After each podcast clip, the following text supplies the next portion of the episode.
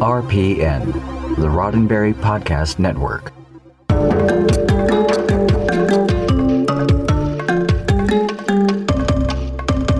Tuesday night, 7 p.m. on the West Coast, 10 p.m. on the Best Coast. Oh, yeah, I said it. Must be time for Mission Log Live. I'm Ken Ray, and you, well, you just say your name here. Oh, cool. Good to see you. Uh, John Champion's away today, though I'm sure if he was here, he'd want to tell you uh, that this is the time that we, your Star Trek pals, invite you, our Star Trek pals, to call in and talk Trek and Trek related topics. Joining us this week, Dr. Robert Hurt. Uh, Robert is a Star Trek fan, so that's great, but he's got a great job as well and an important job. Uh, yeah, those pictures that you see of things from outer space, a lot of times those pictures come to us as data and making them make sense to us mere mortals is part of what Robert does. So in a few minutes, we'll be talking to Robert about that. We'll talk to him about his Trek fandom and how science fiction gets science right and gets it wrong. All sorts of stuff. And uh, yeah, looking forward to that. So here's the thing Robert and I can talk about that stuff all night long, or uh, you can call in with your questions and comments as well. You do that in the usual ways. You click the Zoom meeting or you use the one tap from your smartphone or you can give us a call. 669 900 6833 is the phone number to call. 669 900 6833. Enter the meeting code on the screen or in the description. Then you get to talk to Earl, and then you have to talk to us. We bring interesting people for interesting Trek and Trek related talk. Um, but it's definitely more interesting when you play along. So please take advantage of one of those ways and give us a call. Uh, this is also the part where John would say hello to everybody watching live on Facebook. Unfortunately, comments have not been working for me on Facebook for iPad for a few weeks. So I'm going to just, you know, some names that I hear him say a lot of times. Scott, is Scott there? Chuck, maybe? Uh, Donna, Steve, I'm guessing here. I don't know who's there now, but uh, for everybody who is there, thank you very much. Whether you're watching on Facebook live or later, watching on YouTube live or later, or catching the audio podcast later or later. Thank you very much for joining us. We are happy to have you along. There is one other favor that I would ask. Uh, wherever you find the show, uh, please hit like, please hit share because you do that and that boosts the signal. And we all know how painful an unboosted signal can be. Um, we've got normal show stuff coming up in just a moment, but this week was a rough week for Trek fans. Uh, three Star Trek actors passed away this week. Jack Donner and Sid Haig both had parts on the original series. Uh, Jack was on the Enterprise incident, and Sid was on Return of the Archons. It's sad when you lose anybody, and I mean those gentlemen no disrespect, but um, uh, Trek took a bigger loss this week when Aron Eisenberg, uh, Nog from Deep Space Nine, uh, died suddenly this past Saturday. I was lucky enough to meet Aron three times I met him at a tiny convention in Albany a few years ago. Um, I met him when he was on this show back in May, and I met him just last month uh, at STLV. And so much energy and so kind. Because I'll tell you honestly, when I met him in Albany, I hadn't started watching Deep Space Nine yet. I was peripherally aware of who he was, um, not overly aware of Nog's character. I mean, I could name him if I saw him in a picture, but otherwise that was it and um, just an incredibly kind guy every single time that we talked and every single time that we met. Um, also incredibly talented on Deep Space Nine, and I know he was an inspiration to you know countless people through his work as Nog, uh, especially as you know DS9 progresses from where uh, we're currently in our rewatch. John and I had a few conversations Saturday night about what a ripoff mortality is, uh, especially when it makes its presence known in uh, in such a sudden and honestly ugly way. So uh, we said on Twitter that we were glad for the times that we had met, and we were, and we said that we were sorry that those times were over, and we are. Um, if you want to offer brief thoughts tonight on Aron's passing, uh, uh, feel free. In the meantime, though, we do have you know show type stuff that we do want to do. Uh, so we're going to do a regular show. Um, but I know our, our thoughts are with Aron and his family. 669 900 6833 is the phone number to call for that regular show type thing. 669 900 6833. Or you can use the one tap from your smartphone or, you know, do the stuff on Facebook. I assume there's still a Facebook. I honestly can't see it.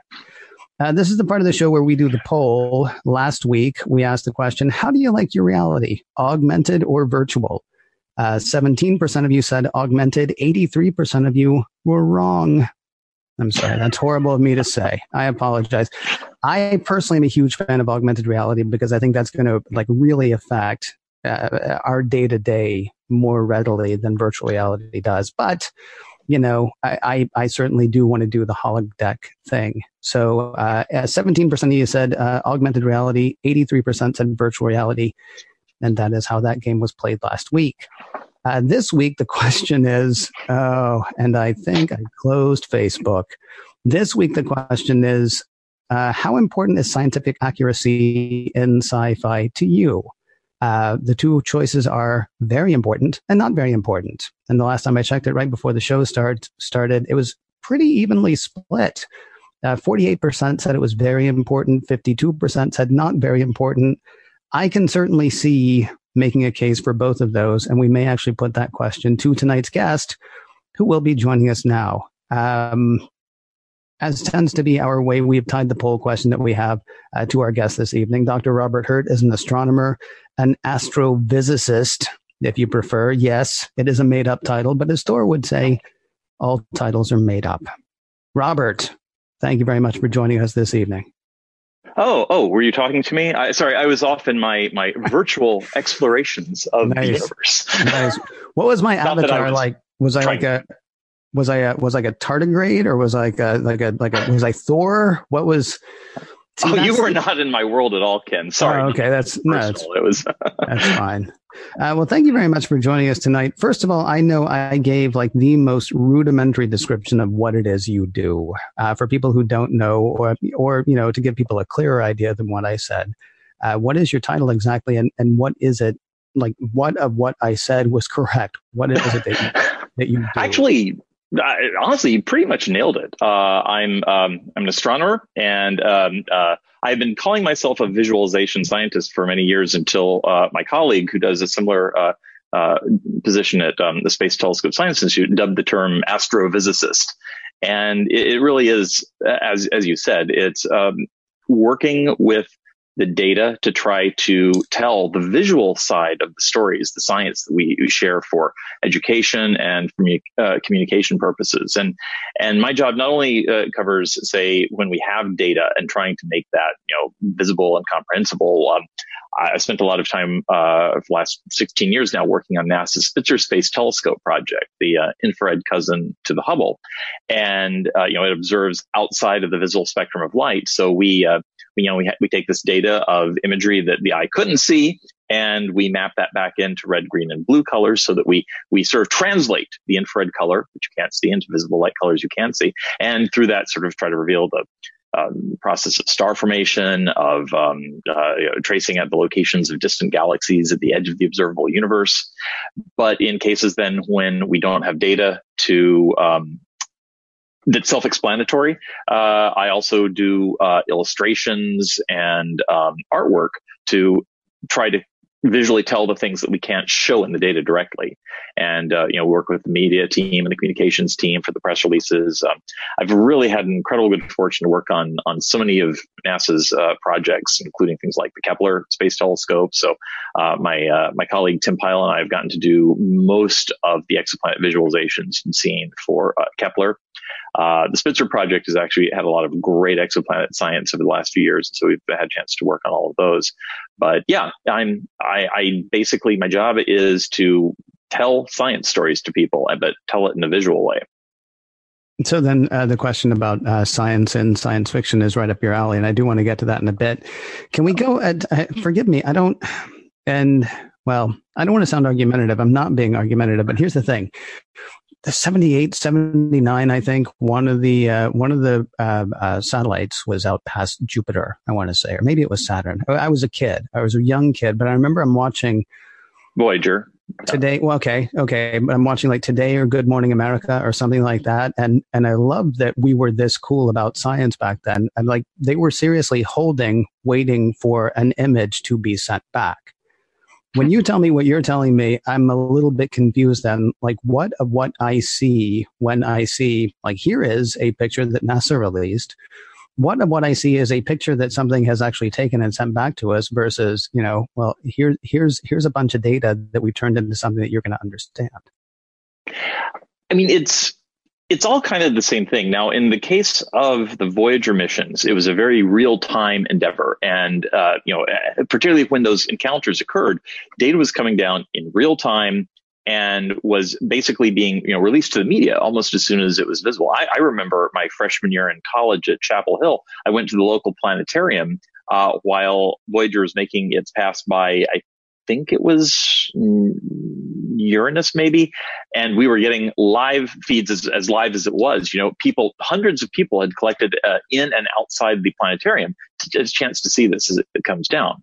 Now, when you go to missions like the Spitzer Space Telescope or Hubble, you're actually working with a facility that is observing constantly, and it's storing you know huge quantities of data on its onboard systems, and then periodically downlinking that to Earth that has to then go through a uh, uh, you know a process of uh, data processing and and the you know assembly and calibration. And so there's a lot of stuff that happens over the course of days or weeks before that data then actually ends up you know going to the researchers who requested those particular observations.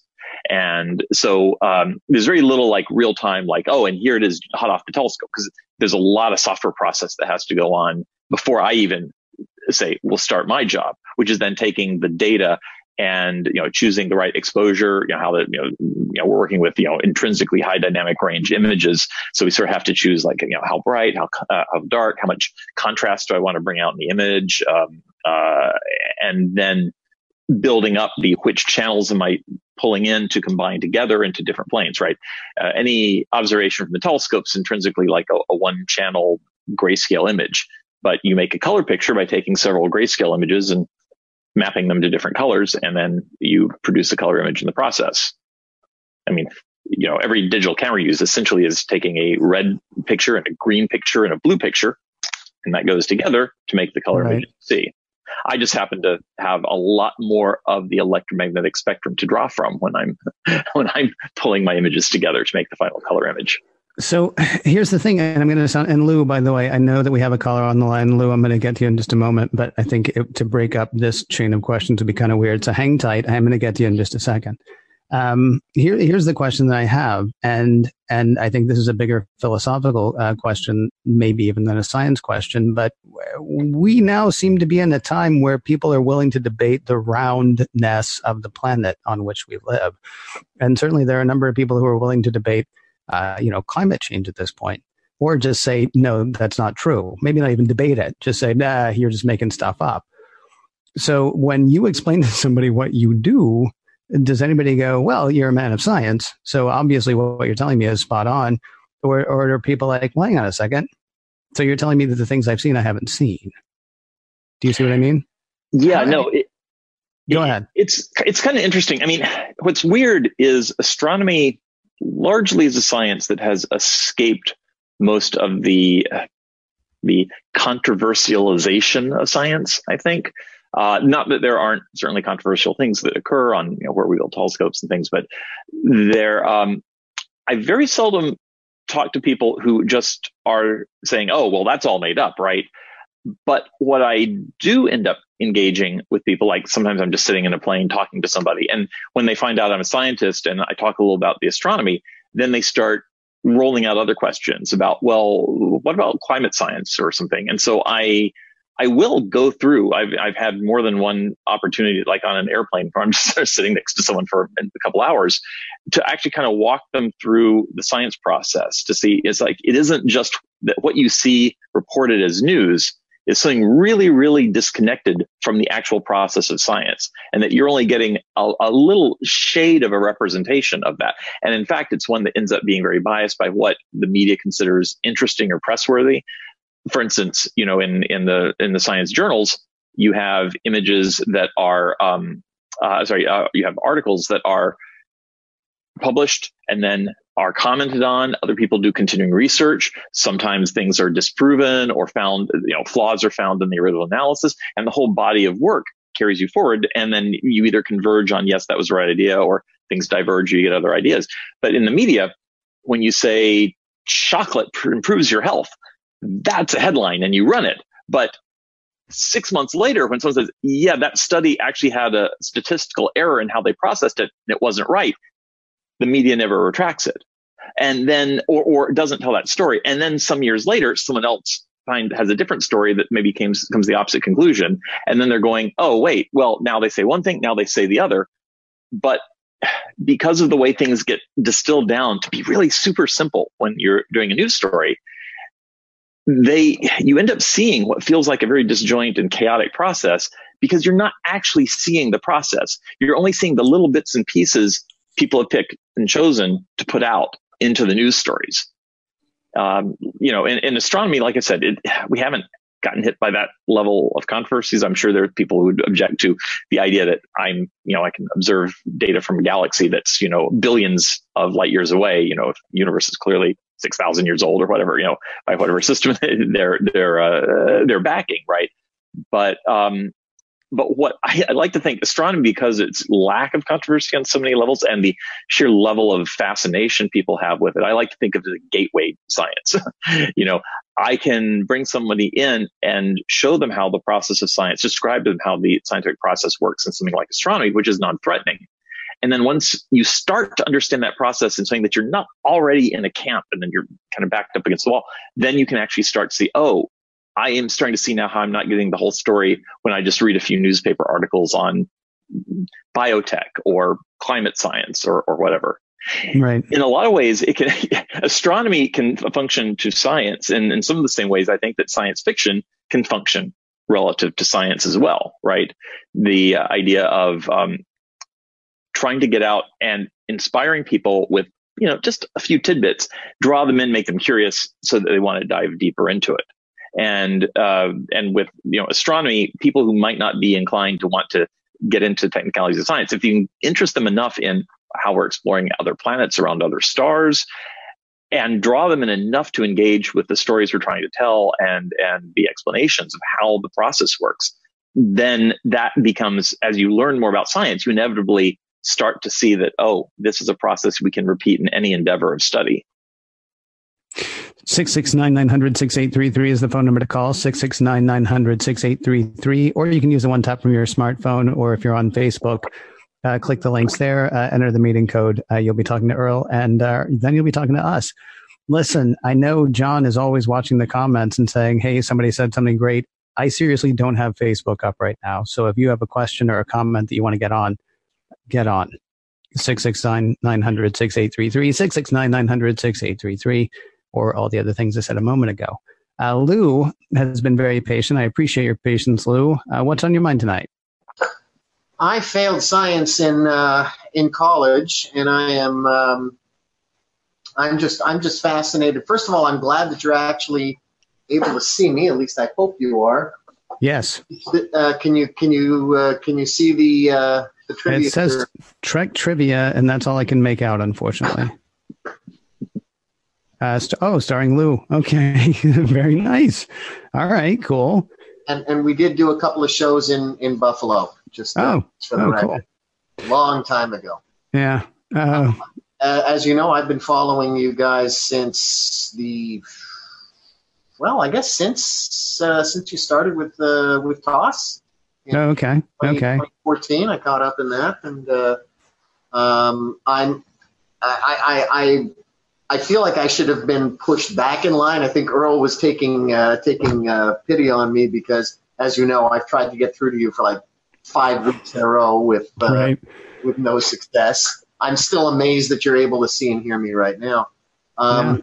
I'm. Um, I just wanted to say to keep up the good work. I, I wanted to say hi to John. What did he yeah. do? Where did he get? Is he under arrest again? He is actually. So John has this like big historical week going on. He is off celebrating the hundredth anniversary of a place that he likes to go weekly. And I cannot tell you how hard this ticket was to get. Like you can't get a ticket.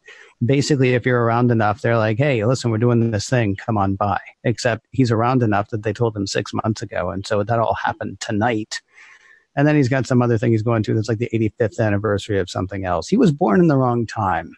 But he really he, likes old things. Yeah. He well, he likes he likes things with a certain panache, a certain je ne sais quoi. He likes things, although less French. Uh, he likes uh, Yeah, seriously, I think he'd have he'd have turned up well in a Dashiell Hammett novel. I'm pretty certain. Although, like somebody that somebody bad was happening to, I don't. He wouldn't be Dashiell or, uh, or like he wouldn't be Sam Spade or anything like that. But he will be listening, Lou, and he will definitely he will definitely get your hello. And I will be back, and I will be still submitting uh, trivia answers when I when I get them, even though they're two years old.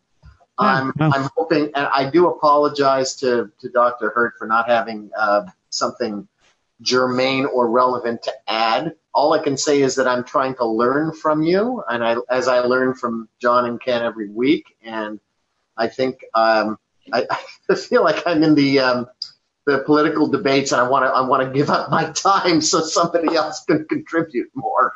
But I'll be back. Excellent. That, that, wasn't meant as a threat, but but you know what I mean. Well, try not waving your finger at me next time then, because it'll seem less threatening. Well, uh, maybe maybe, maybe you'll get a passing grade tonight because you know at least engaged. So I'm, I'm trying, man. I'm trying. Thank you very much, doctor. Thank you, Lou. Thank you for calling in, man. Uh, 669 900 6833 is the phone number to call 669 900 6833. Or you can use the one tap from your smartphone, or uh, if you're on Facebook, uh, follow the instructions right there. Hey, really quickly, Robert, because uh, because Lou actually said he's learning from you, and uh, one of the things that we're horrible about is we run out of time and we forget to tell people other things that people are doing you For actually sure. you actually have a thing that you uh, that you do online if people do want to learn from you you know as it goes not just in this you know one hour spurt every three years what would be the uh, what would be the place for people to check out it's true, yeah. Well, um, uh, a couple things I'll mention. I actually do a monthly science uh, uh, podcast for um, uh, Mission, not Mission Log. Sorry, that's the other uh, uh, Priority One, the one that yeah. they do before you. Right. Yeah, on the Priority One podcast, I do an astrometrics report every month, and I do a you know five six minute summary description of one of the kind of coolest things of the month that comes out. I think I'll be doing one for next week's show. Um, and in the um, aside from the you know just the work I do behind the scenes in Spitzer, one of the projects that we do for science communications at um, at Caltech is a, a, video project called Universe Unplugged, where we make uh, hopefully fun science videos, uh, working with celebrities to uh, give very uh, entertaining ways to get at real science ideas. So we've actually um, we actually have uh, been doing this for many years with uh, association with the Spitzer Project, we've worked with a number of uh, people like George Takei. Uh, on the current run of Universe Unplugged videos, we actually have a couple with Wil Wheaton, uh, attached to a brain visualizer where we learn about the lives and death of stars. Uh, he's uh, he's with uh, Jerrika Hinton from uh, Grey's Anatomy for that, and the ones that uh, I have got a chance to write and direct recently stars Cas Anvar and Cara Gee from The Expanse. we have two episodes out of a series we call The Habitable Zone, where we follow a couple space travelers who are going from one planetary system to another, looking for like another Earth, uh, another Earth-like world, and discovering that just being in the habitable zone of a star is not nearly enough to be habitable. and so, uh, so these are just done. We, we, you know, we frame these like uh, uh, fun sci-fi stories, but where we've worked very hard to get all the science as right as we can. Uh, you know, which becomes a marked difference from things like you know, Ad Astra, which I saw this weekend. Hmm. You see, okay, so you're leading to. Uh, well, normally we actually start with people's Trek fandom, but uh, uh, we didn't start there. So now let's go to that. Uh, were you more science before Trek, more Trek before science? Did the two things hit concurrently? How does your how does how does Trek enter your life, and how does it stay so strong? Trek entered my life at my earliest possible memories. I'm I'm old enough to have watched uh, the original series when I was at the beginnings of my ability to form memories. my dad watched it all with me and I was, I grew up never not knowing what the stories of all the Star Trek episodes were for the original show. So for me, the animated series was the first new Trek I ever got to see that I like actually got to remember. And it was very, very important to me. And so I've been, I've been in since the beginning, but it's absolutely true. I'm, I'm one of the many, many people and many people certainly in astronomy who by watching the original series from such a young age, I was just fascinated with the universe and I wanted to know the reality of what was going on out there. And so it, uh, Star Trek provided the engagement and the inspiration, and then that just absolutely had me devouring everything that I could uh, find on the actual topics. I spent most of my professional career actually trying not to be an astronomer because I didn't think it was a very practical job. but uh, through just a series of discovering that I don't want to be a chemist, oh, I don't want to be a, a, a plasma physicist, I ended up back in the thing that actually most interested me, and now I get to try to share it with other people too. So, um, uh, stupid geeky question, but in Star Trek Generations, how excited were you to see stellar cartography? I, I wondered, like the whole time, that's the first movie that you get from Next Gen, and the whole time I'm like, well, first of all, that should just be a holodeck, but second, where has that been for the past seven years of my life? Yeah, stellar cartography was was beautiful and splendid, and yes, every uh, I was with more than one astronomer when I saw that, and we we all squeed in delight because it's like, oh yeah, that's what I want to be able to use when I'm I'm you know looking at my data and seeing it in context in the sky. So 3D model of the the the, the galaxy that we get to pass through. Um. And it's little tidbits like that, I think, that I think are the most delightful for me because those are like these visual embodiments of how cool science is. And I love that Trek has always tried to do that. You know, sometimes more than others, but uh, uh, I mean, I, you know, interestingly, I think one of the things that actually disappointed me greatly when Next Generation came out is that they demoted the idea of science in it by removing the science officer from the show. Spock mm. was a big deal to me that the second in command of the ship, his primary function was understanding science.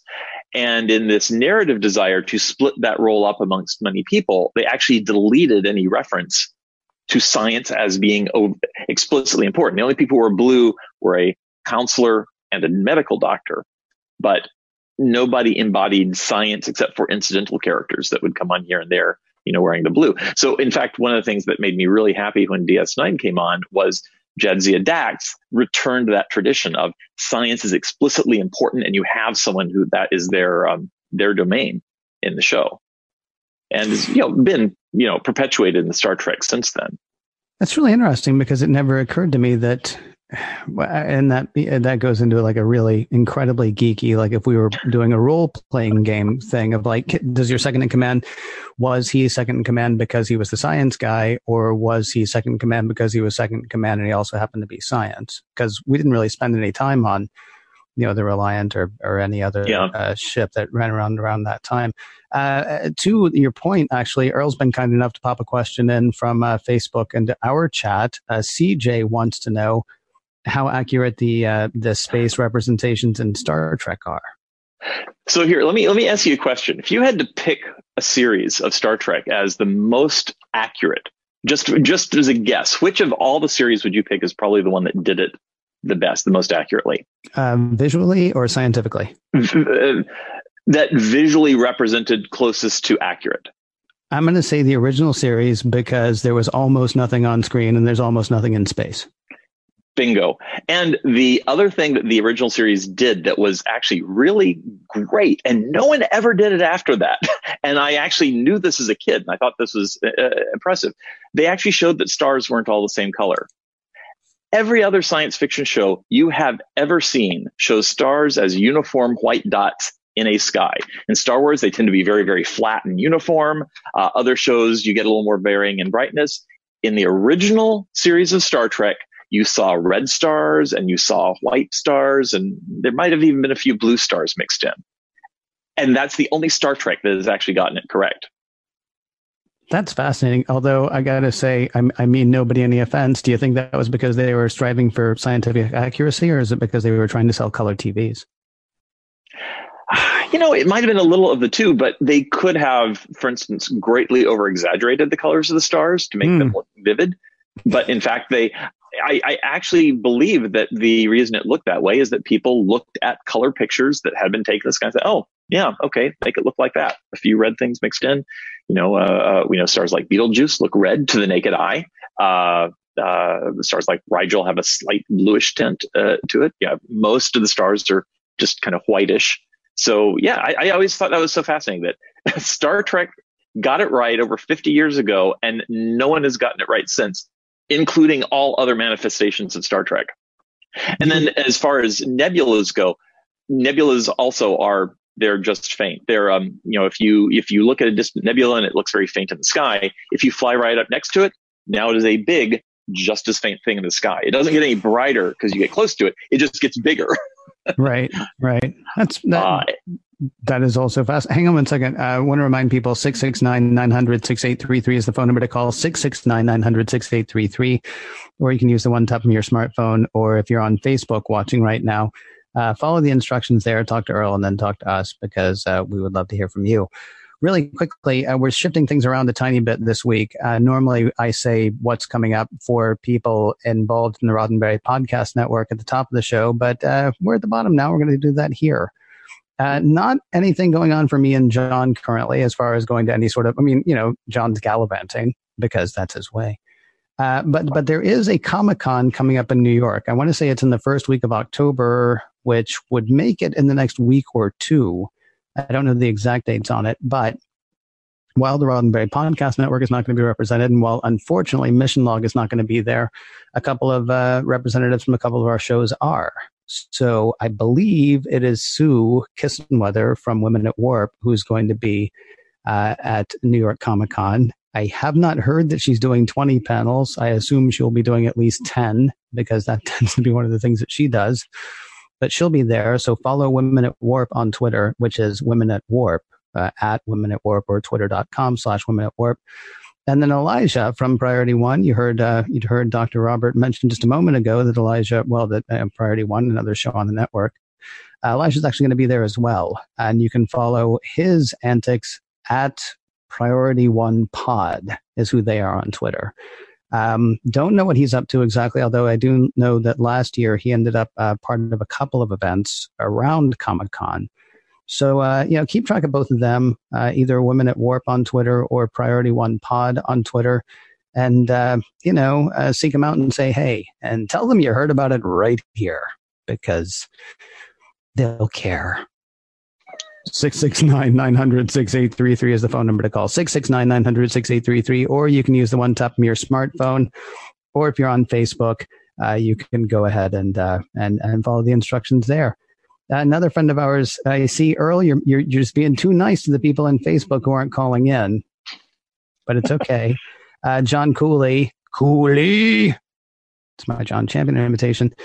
Uh, he wants to know, uh, Dr. Hurt, how can Star Trek better depict the enormity of the galaxy while balancing the storytelling need to get us back and forth quickly?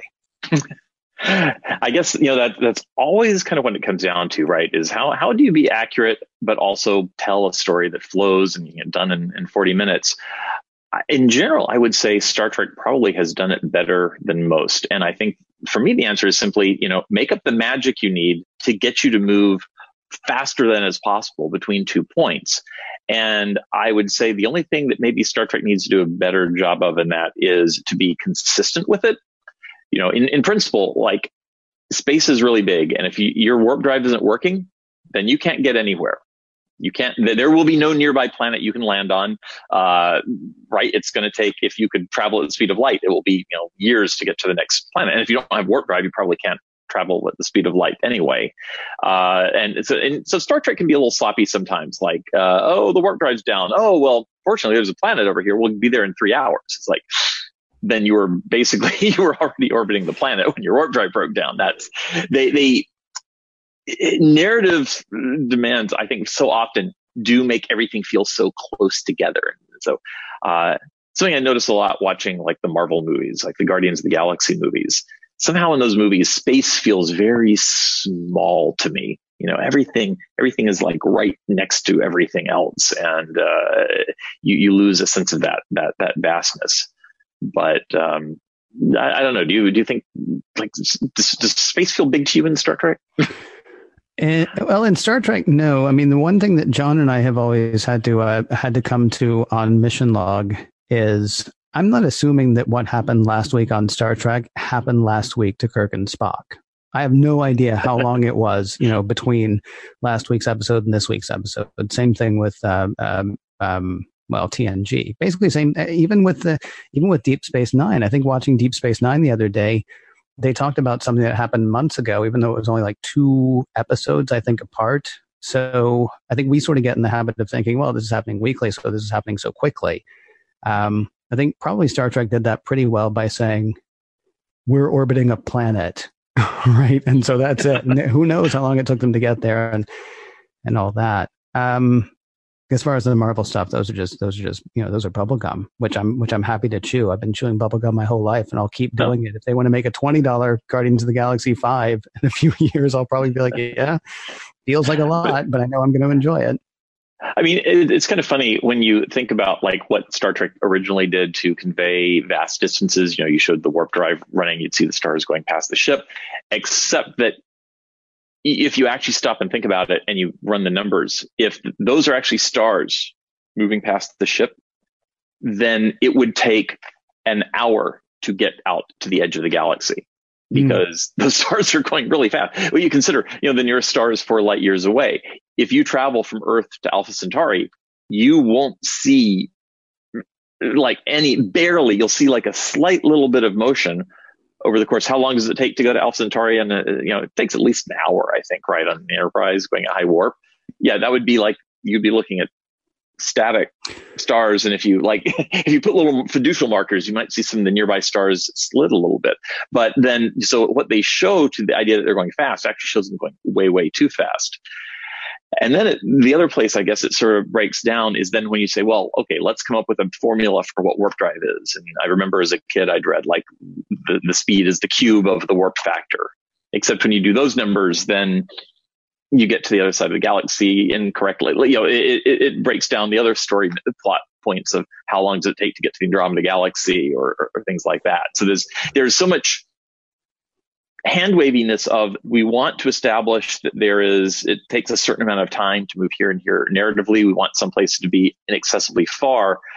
But because those ideas come after you start to make up the, the the the technology that does it you don't really have good rules to make anything kind of make sense.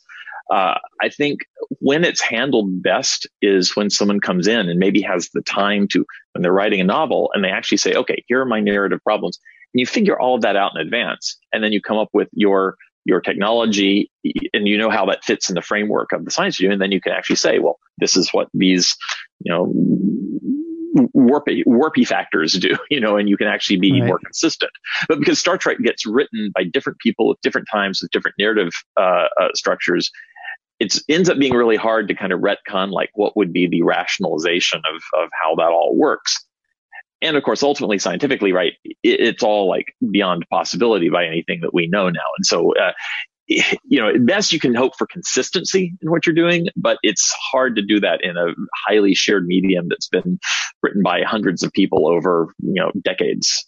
Well, that goes back to what you said a moment ago, though. Invent the magic that's going to work for you. The only problem is you need to make sure that everybody stays on that page, which yeah honestly kind of goes to the poll question, which I said I was going to ask you specifically. How important is the science part in science fiction? I mean, you as a scientist, do you watch, you know, an episode of Star Trek where they get the science wrong and you're just like, ah, they got the science all wrong. I can't even. Cause like, look, I, I used to work in a radio station and you walk into a radio station when the DJ is about to, you know, say something you can't hear anything in that room because he's flipped that switch. There's no music anymore. It's all going through his headphones. It sounds like he's talking to nobody when he's responding to somebody on the phone. But on TV, they don't want to put headphones on. They want everybody else to be able to hear. It's not realistic, but I still love news radio. I still love, you know, I still love the movie talk radio. I still love. Uh, I'm, I'm blanking on the other ones now, but I mean, I, that's that's like a thing that I knew intimately that I just had to let go if I was going to enjoy it when you watch any like like you said guardians of the galaxy I mean, that can't be the most unrealistic thing to you in Guardians of the Galaxy because they have a talking raccoon. Are you well, able to? Well, I totally I, accept the talking raccoon.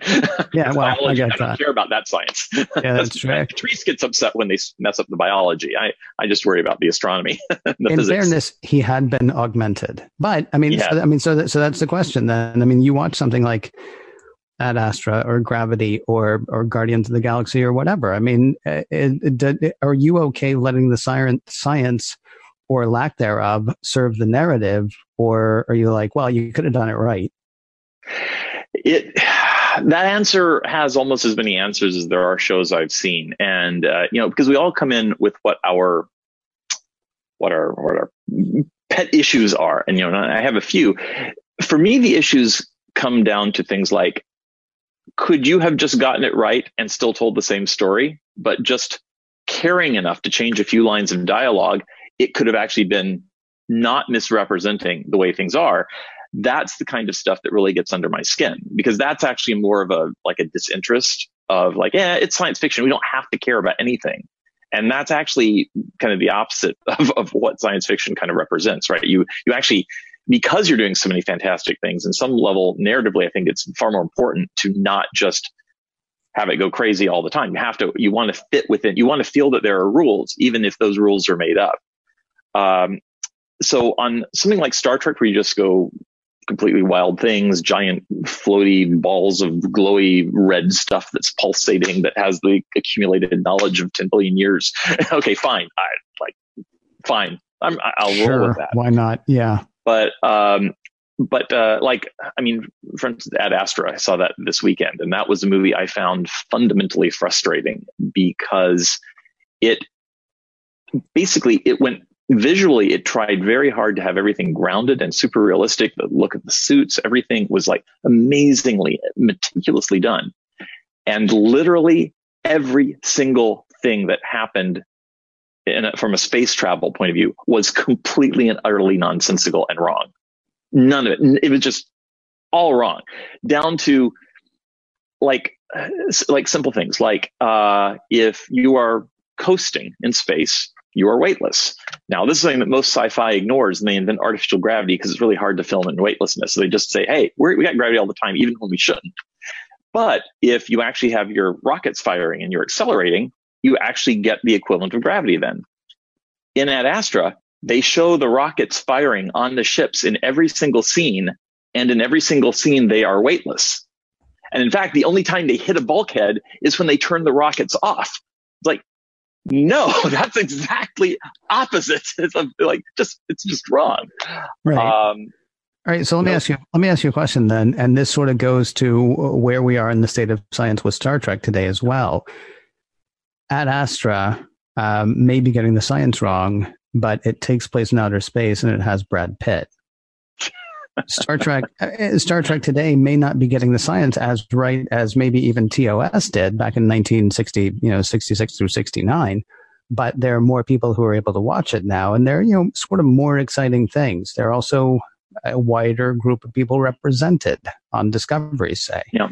The fact that they're getting the science wrong, but that they're getting, you know, either you know, putting somebody Kenneth Branagh used to cast like Keanu Reeves in his movies, and it wasn't because Keanu Reeves was a great Shakespearean um, actor, but it was because people would go to see a Keanu Reeves movie, right?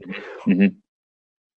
Even if the science isn't being served as well, uh, is there still is is science still getting through? I guess is the question. Even if they're getting it wrong, are they still are they still going to light some fire in some kid's mind someplace who's going to go, man, I want to hit a bulkhead when they turn off the rockets? Well, I mean, th- this comes back to my comment about the original series and uh, seeing Spock in his blue uniform at, at a position of authority and how much that affected my view of science growing up. Discovery, you know, you have Burnham you have um, Saru, you have uh, Stamets, all in sciences blue or sciences silver, I guess, right? Right. Science is, you know, there, there's a lot of made up stuff in it. But the idea that science motivates what they're doing, science is not the enemy. Science is the methodology by which they approach and they solve their problems. That is the more important element, the, the, the mythology, the, the, the representing what science represents in society that they are getting very right. And something I, I deeply appreciate. You know, I mean, I'm, you know, as a, as a, as a gay astronomer scientist who grew up closeted until like my mid thirties because I had no role models to say, Hey, you know, there's someone like me out there. I, that I, I don't have to pretend I'm not something I'm not to do the things that I want to do just seeing someone like Stamets on Star Trek after, you know, it's like 50 freaking years, we finally, you know, about time. Right. It's, it's amazing and powerful. And that, you know, there, there will be kids that grow up and, and see people like them or, or just people who are so different representing like, you know, it, it's all there for you to do. I think that's what Discovery has actually done so very, very well, even if, you know, the details of the science are a little wrong. And because Discovery is set so far in the future and it is, there's a, it's more fantastical in some ways that bothers me a lot less than a movie that tries to be very, very grounded, but then just creates piles of misconceptions that people think by watching it, they'll say, Oh, wow, this must be what space travel is really like. We can fly to the Mars in, in, in 16 days. And it's like, no, this is all wrong. And, uh, uh, and it didn't need to be even the narrative. It, you could have done exactly the same story he wanted to tell and just changed like a few lines of dialogue and changed a couple of visual effects shots. And it could have been good and it wouldn't have misrepresented things. But then it actually creates all of these misconceptions. And then we have to go as an educator and as a communicator. One of the things we have to always fight against is people come in with like these vast misconceptions about how physics works, how space travel works. And you have to like find a way to break all of that down before you can then actually start to help people understand how it really works.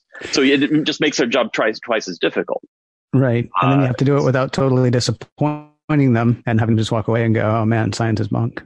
Sorry, yeah, yeah. that's a guess on my part. Hey, uh, I'm going to give out the number again, even though people are just going to keep giving Earl questions and he's going to keep giving them to us. Uh, 669 900 6833 is the phone number to call. 669 900 6833 or you can use the one tap from your smartphone. Or if you're on Facebook, if you're on Facebook, you're almost here. Uh, look, I'm not saying, I'm just saying you can click all those things and, uh, and get in touch with us. Or, you know, I could ask the questions like the one that Earl has popped in. Uh, for example, uh, Casey wants to know, uh, what are your thoughts when our hero ship is the only ship in a sector, quadrant, etc.? Given the vastness of space and the finite number of star, uh, Starfleet ships, does this make sense to you? I think that's where they get a. This is where they're not providing all the geeky details that we want to know. Gives them the uh, ambiguity to make it the way we want.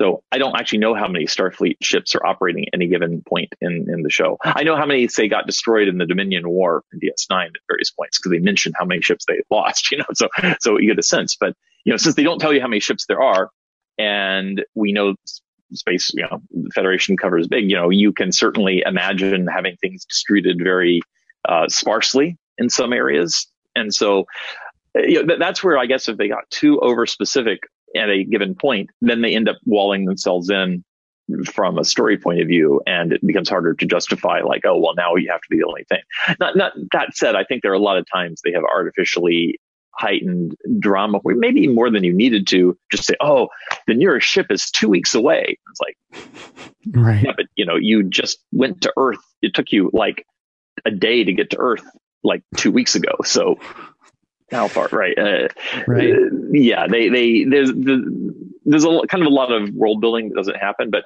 but I think, and you know, frankly, they've done that in, in Discovery too. I mean, part, some of the things they got wrong in Discovery, again, on the really there was no need to. There was um, uh, avoiding spoilers. I'll just mention things. There's a point at which they are referencing they need to get to Earth when they are at Starbase One, and they say that Starbase One is 100 AU away, but it's going to take them through a very dangerous tract of space before they finally get to Earth.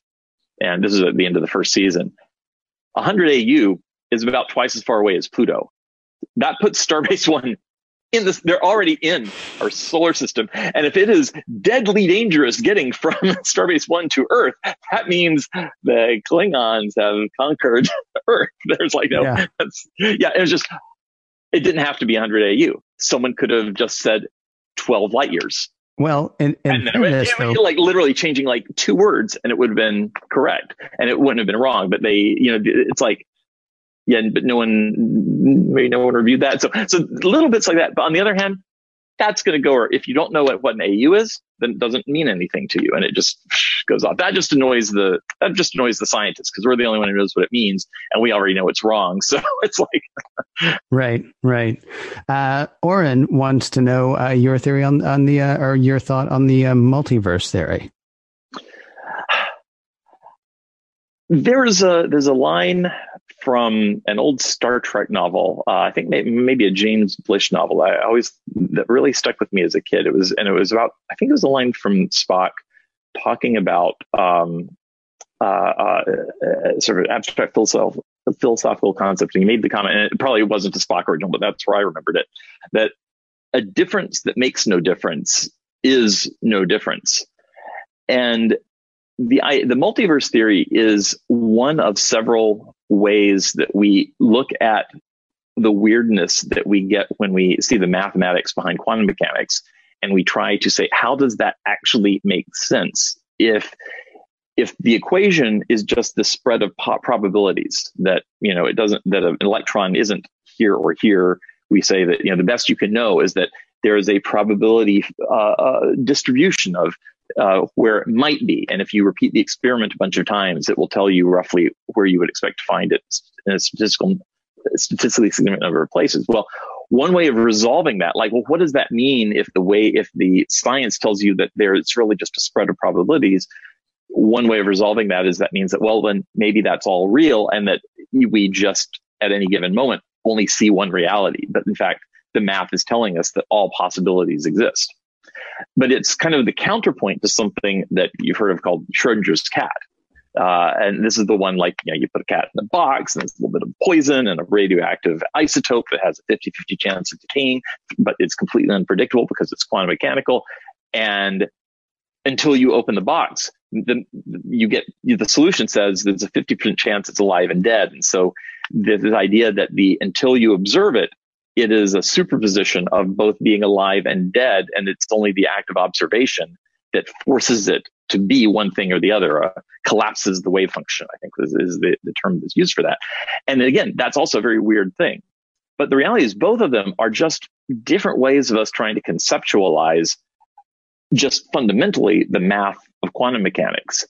And so in some sense, neither of them potentially, uh, again, depending on what type of multiverse you're talking about, because believe it or not, there's actually a bunch of different kinds of multiverses.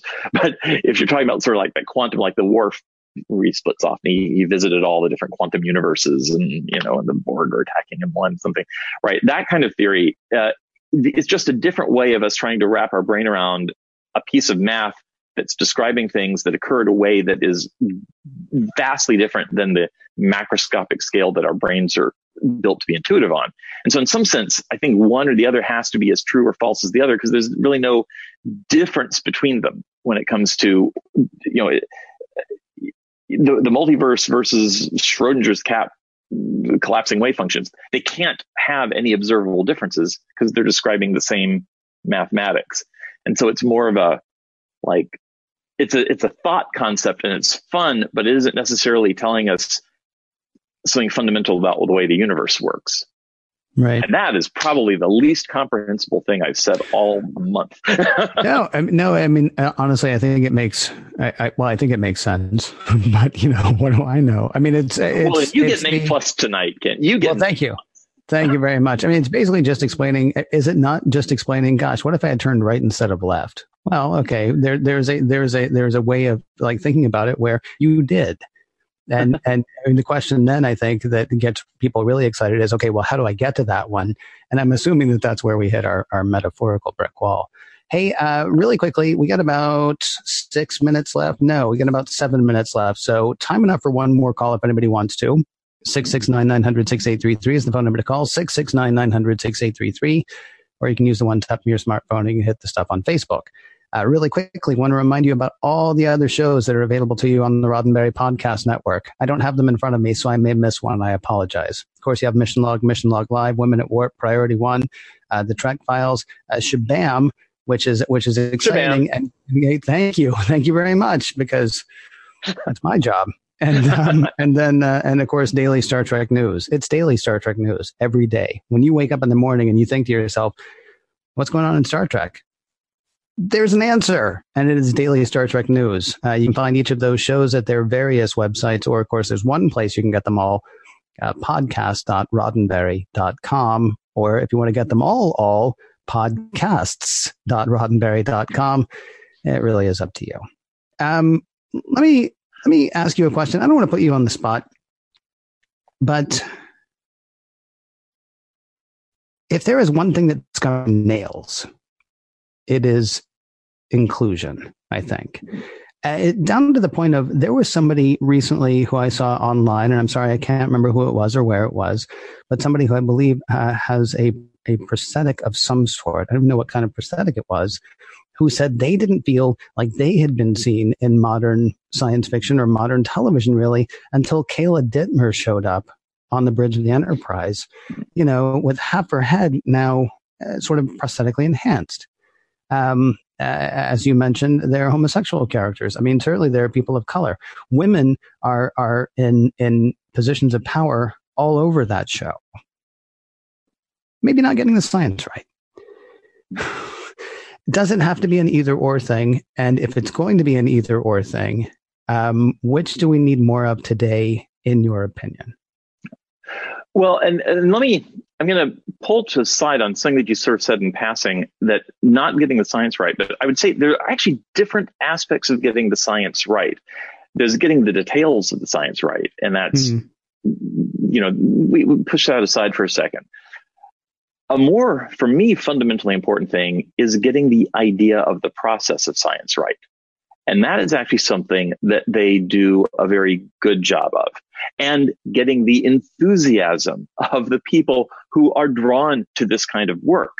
Tilly, I mean, she's in she's in bronze, but she's a she's a, a silver silver uh, uh, wearing person at heart to me, right? She, uh, you know, this is the power of math. People, I adore her because she manifests the kind of joy that we, that I, you know, I've experienced when, when like we get a cool result or we see like, oh my God, we have a, we found a system with seven Earth-sized planets in it orbiting a star that's like a little bigger than Jupiter, and we're just like, wow, right?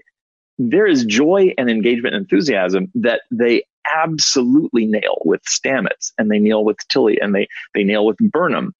Uh, you know, each of them have a very different personality, but I really think they've done a splendid job of representing the the uh, the qualities that people who are drawn to science can manifest, and that I think they do ex- ex- extravagantly well.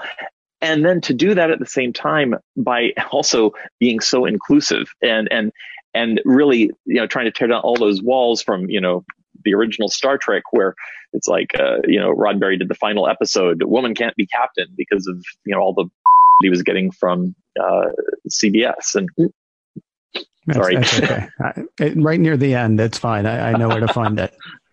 yeah. Uh, right. So, uh, uh, that is, I think, a lot more important than just maybe the nitty gritty details because you don't need to go to a sci-fi show for your physics lesson. Uh, but if you can get the inspiration and, and you know, I didn't become a, a, physicist because I learned the details of science watching, you know, original Star Trek episodes. I wouldn't be a very good scientist. That's in fact where I learned my science, but I got the inspiration for that and I got the joy of that. And generations of people have through various shows. This is something you don't get watching Star Wars, right? There, there, there are many, many franchises that you don't go and say, wow, I want to go learn about like, like what makes the universe tick. That, that kind of enthusiasm, that kind of, it's just not in their character. It's not their world. That's not what they're about. Uh, and there's still plenty of shows where science is the enemy. And, um, uh, I mean, frankly, Interstellar, uh, sorry, I'm not Interstellar, um, Ad Astra borderlines on that too. Is is it's just it's it's the problem, not the solution uh, of things, and you know that kind of gets under my skin. Uh, so yeah, uh, I, I meandered off, but I think somewhere in there I've I've given my angle on what you were asking me. Let me ask you one question, one one last question, because we don't do the lightning round anymore. But I assume this is a question that you get asked enough that you can answer it on the spot what is the one thing, and it can be a Star Trek movie, which I doubt it's going to be, can be a Star Trek episode, or it can be outside of Star Trek.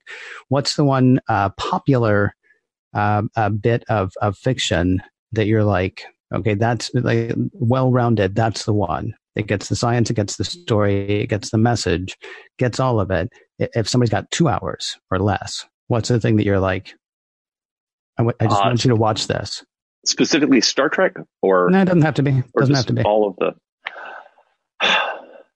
So, um, let me think. That's actually a really cool question, and it because of the slow plotting way my brain works, I'm I'm not going to nail the answer that I should have like like off the top of my head. There are um, I'll throw out a couple things where I, I'm really impressed with. Like, I'm one of the few people who actually thought Interstellar was a really awesome movie. and, and interestingly, even the science there was not completely right, even though they were working directly with Kip Thorne. But there was a lot of science is the solution as much it can be the problem. It was, it, it had a positivity to it. In fact, in some very weird ways, uh, I would say I actually the second time I saw the movie, I decided that Interstellar was the movie version of Deep Space Nine. Uh, the having to do with making a parallel between the entities outside of time that were influencing the actions of the humans to allow them to discover what they needed to know in order to basically transcend gravity. They're, I think they're basically the wormhole aliens from DS9. hmm. That was, I'm sorry, that was Interstellar because that sounds like Arrival. No, that's Interstellar. It was actually oh, wow. because because the the um but you have to it's very detailed but the idea that the, the information that he gets in the course of the movie it was occurring because some there was an outside intervening force you know aliens but then he says it wasn't aliens it was just us in the future or something there was somehow or another it's established it's supposed to be like our future selves were intervening right. to allow things to occur in a way that you know self-determination paradox kind of thing um, I hate to do this. I hate to okay. do this. If you have a title, I would love for you to throw it out. Otherwise, you and I could obviously do this for a considerable period of time, but we are actually up against the uh, we're up against the clock. Oh, um, fair enough. Do me a favor though. Remind uh, remind everybody once again if they want to if they want to find you if they want to uh, see more of what you're doing, uh, the best place for them to go is. Sure. Uh, I would actually direct people to our um, our website, universeunplugged.org, and there you can see the science videos we do, or you can just uh, search for Universe Unplugged on YouTube. You can get to our videos, including the the uh, the Habitable Zone videos, and we're hoping to actually get some more of them next year. And um, I'm I'm trying to once in a while post to my Twitter and Instagram accounts, but you know I tend to get like one or two posts a year. But on on uh, Twitter, I'm uh, at Astro Rob, and on Instagram, I'm at Astro Rob LA. So, okay, uh, very cool. Well, I know that John was incredibly disappointed that he could not be part of this conversation. So, even though he's not here, uh, I'm going to go ahead and invite you back sometime because, as I say, I could, I could, I could do this for another hour easily. Uh, Dr. Ah, Robert Hurt, happy. thank you very much for uh, for being with us tonight. Well, thanks for having me on. I've, we've been uh, wanting to get on and say hi uh, for some time. So, yeah, let's let's absolutely do this again. And then I'm going to have a better list of Star Trek episodes that nailed it. ah, that's fine. Well, you've got time because it won't be next week, so uh, you're good. Uh, Mission Log Live is produced by Roddenberry Entertainment. Executive producer Rod Roddenberry. Technical production on Mission Log Live by Earl Green. Uh, be sure to visit podcast.roddenberry.com for the latest from the Roddenberry Podcast Network. If you would like to support Mission Log directly, that'd be neat. Patreon.com slash Mission Log. Do that. Thank you to everybody who joined us live or later, and we will talk to you next week.